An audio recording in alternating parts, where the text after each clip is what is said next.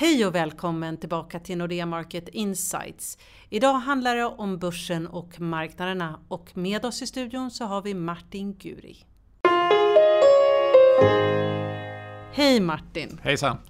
Vi inledde året ganska turbulent och det har varit tre viktiga händelser som har präglat marknaden de senaste veckorna. Kan du berätta lite mer om det? Ja, man kan väl säga då att finansiella marknader har återhämtat sig rätt rejält tack vare lite varm medvind från vad policymakers ska säga, alltså de beslutshavarna på centralbankerna och politikerna. I min värld bland det viktigaste som hände då var att det var nationalkongress i Kina. Det har man varje år och där pekade man ut vad man då ska göra. Det är så bra med Kina då för det är ju en sån här planekonomi som vi inte har längre i väst utan de brukar göra ungefär som de säger så kan man räkna lite grann på det.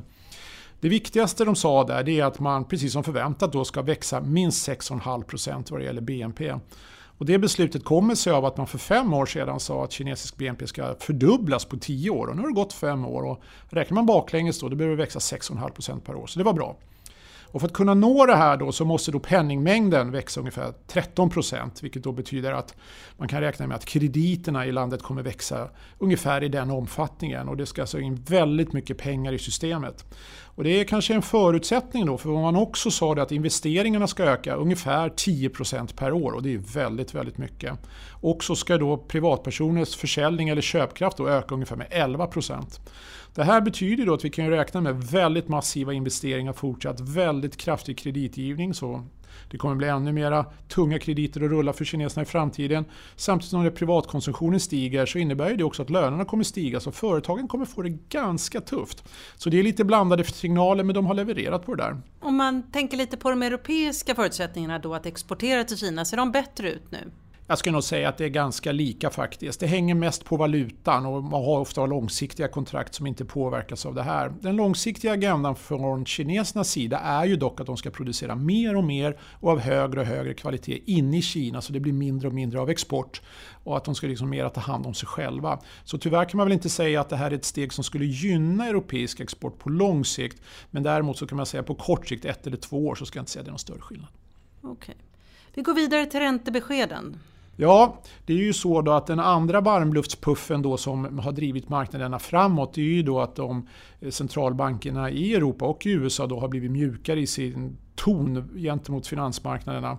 Och I Europa då så beror det väldigt mycket på att när oljepriset föll, då föll inflationsutsikterna och en väldigt skakig finansmarknad gjorde ju det att man valde att ta ett steg tillbaka och mer eller mindre lovade att man skulle sänka eller göra någonting mer. Och det gjorde man med besked.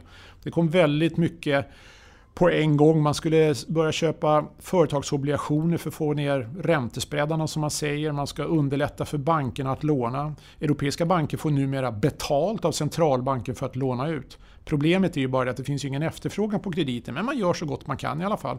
Och sen vill man ju självklart kanske ha lite svagare valuta också. För med lite svagare valuta så kanske man får lite inflation i det europeiska systemet. Men på sista raden så var det så att Mario Draghi och Europeiska centralbanken de levererade det marknaden förväntade sig och hade hoppats på de senaste veckorna.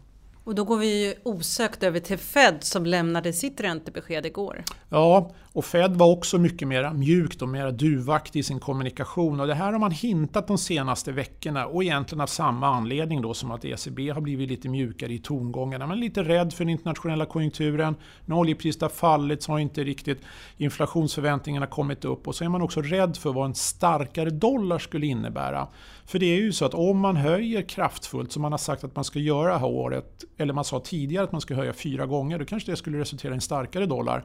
Det skulle slå på råvaruländerna, det skulle slå på många av de här råvarorna i sig, då, de här commodities. Och det skulle inte vara så bra. Så nu när man har tonat ner det här så har dollarn blivit lite svagare, blivit lite lättare att andas för de här råvaruländerna och väldigt många råvaror kommer tillbaks. Och riskfyllda tillgångar som aktier har studsat tillbaka rejält. Så man har också levererat där. Så det har varit bra. Och om man läser din senaste rapport så säger du att marknaden inte följer skolboken. Vad menar du med det? Ja, drar man tillbaks tidslinjen lite grann och tänker på vad vi har gjort och sen Lehmankrisen. Vi har till exempel stoppat in väldigt, väldigt mycket stimulanser i det ekonomiska systemet. Och tidigare så har det ju varit så vid en skarp nedgång så har man stoppat in massa, massa doping och så har liksom tillväxten studsat tillbaks. Och nu kan vi konstatera så här 6, 7, 8 år efteråt så har det inte blivit nu utan det är väldigt relativt låg tillväxt i västvärlden. Så alla de här stimulanserna har inte riktigt bitit. Det har liksom inte resulterat i högre tillväxt på det sättet som man har hoppats på. Den andra dimensionen är att den här enorma mängden pengar som man har stoppat in borde enligt skolboken resultera i att vi hade högre inflation och det är det man hade hoppats på.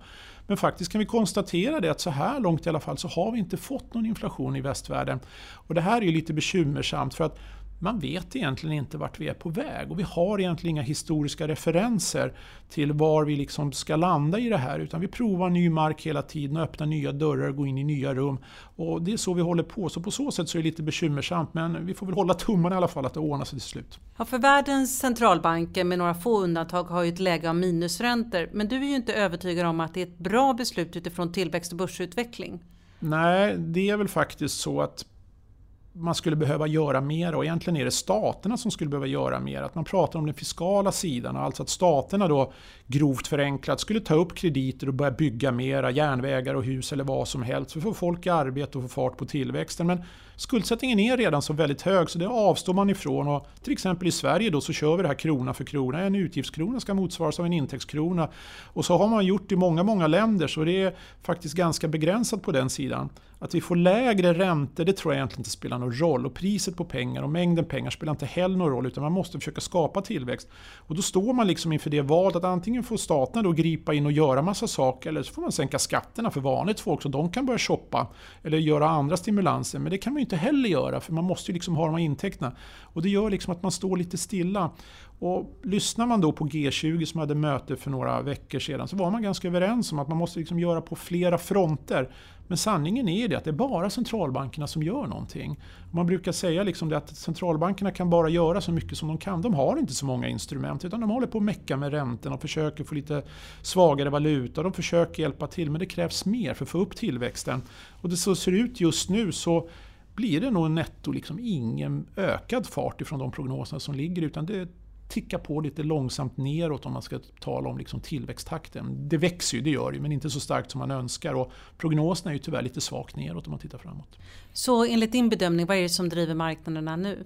Väldigt mycket relativt spel. Det är ju faktiskt så att alla riskfyllda tillgångar har gått upp på senare tid, bland annat aktiemarknaden för att Självklart har de varit väldigt nedpressade en period men tittar man på det stora spelet så är det ju så att alla livbolag, pensionsbolag, AP-fonderna i hela världen de behöver få avkastning och det här drivs av tjänstemän och ett vanligt avkastningskrav är att du ska ha 3% avkastning efter inflation. Och det betyder att du måste ta risk. Köper du statsobligationer idag och med den inflationen vi har då kommer du ut i bästa fall plus minus noll på 10 år och då blir det inga pensioner. Så du mer eller mindre tvingas i det här relativspelet att gå in i aktiemarknaden, du måste köpa företagskrediter även om du inte ville göra det. Så det gör att jag är inte speciellt orolig. När det går ner så pengarna kommer komma tillbaka. Det försvinner inte ut utan det är fruktansvärt mycket pengar där ute som jagar avkastning. Sen får vi leva liksom med att det är så här upp och ner från tid till annan. Olika teman driver marknaderna. Så på sista raden, det är likviditet och jakten på avkastning och relativ avkastning som driver på. Så om vi går vidare på temat börs. Det har ju varit åratal nu, eller ett ganska många år i alla fall, en stadig uppgång på börsen. Är festen över? Jag tror inte festen är över, men det här året blir definitivt ett år med paus. Vår gissning är ju det att det här året kommer sluta mer eller mindre där det började på indexnivå för de allra flesta länder. Det finns ingen drivkraft underliggande så är vinsttillväxten alldeles för dålig och det finns alldeles för mycket dåliga nyheter ute där och man är rädd för att det ska materialisera sig vidare. Så ser man det här året så är det väl liksom just inte så mycket att hoppas på utan det blir ett pausår. Men ser man längre fram så är det ändå så i grund och botten att växer världsekonomin så ska ju vinsterna växa och då borde åtminstone börsen gå i linje med vinstutvecklingen. Och så länge räntorna håller sig låga så finns det egentligen inget annat alternativ än att man hänger på det här tåget. Så jag är liksom inte strukturellt pessimistisk men det här det blir nog ett pausår, ett ganska trixigt år. Men om vi försöker sluta på med lite ljus framtidshopp. Om man nu vill satsa sina pengar på någonting och vill ha avkastning, vad ska man satsa på då? Ja, det finns ju egentligen två spår att gå på. Det ena är, det är ju då att man kan köpa aktier med god direktavkastning. Det är någonting som man pratar med nu. Direktavkastning på börsen är helt fantastisk. Det är med flera bolag är ju både 4 och 5% direktavkastning kan man ju filosofiskt säga, ja men det är pengar som lika gärna kan stanna i bolaget. Ja men det här spelar roll i alla fall. Och det andra det är att gå på förutsägbarhet. Många servicerelaterade företag, spelbolag och andra som växer rätt bra i alla fall. De kommer fortsätta att växa. Så även om industribolagen har det ganska tungt, bankerna kommer ha det ganska tungt, många av de stora bolagen på index kommer ha det tungt, så finns det många små och mellanstora bolag som växer bra där det är jättespännande fortfarande. Så man ska absolut inte ge upp, det finns mycket att välja på. Tack för att du kom hit. Tack så hjärtligt. Tack för att ni har lyssnat. Om du vill ha fler analyser så hittar du dem på nexus.nordea.com. Du kan också prenumerera på något av våra nyhetsbrev som du hittar på nordea.se markets. Välkommen tillbaka!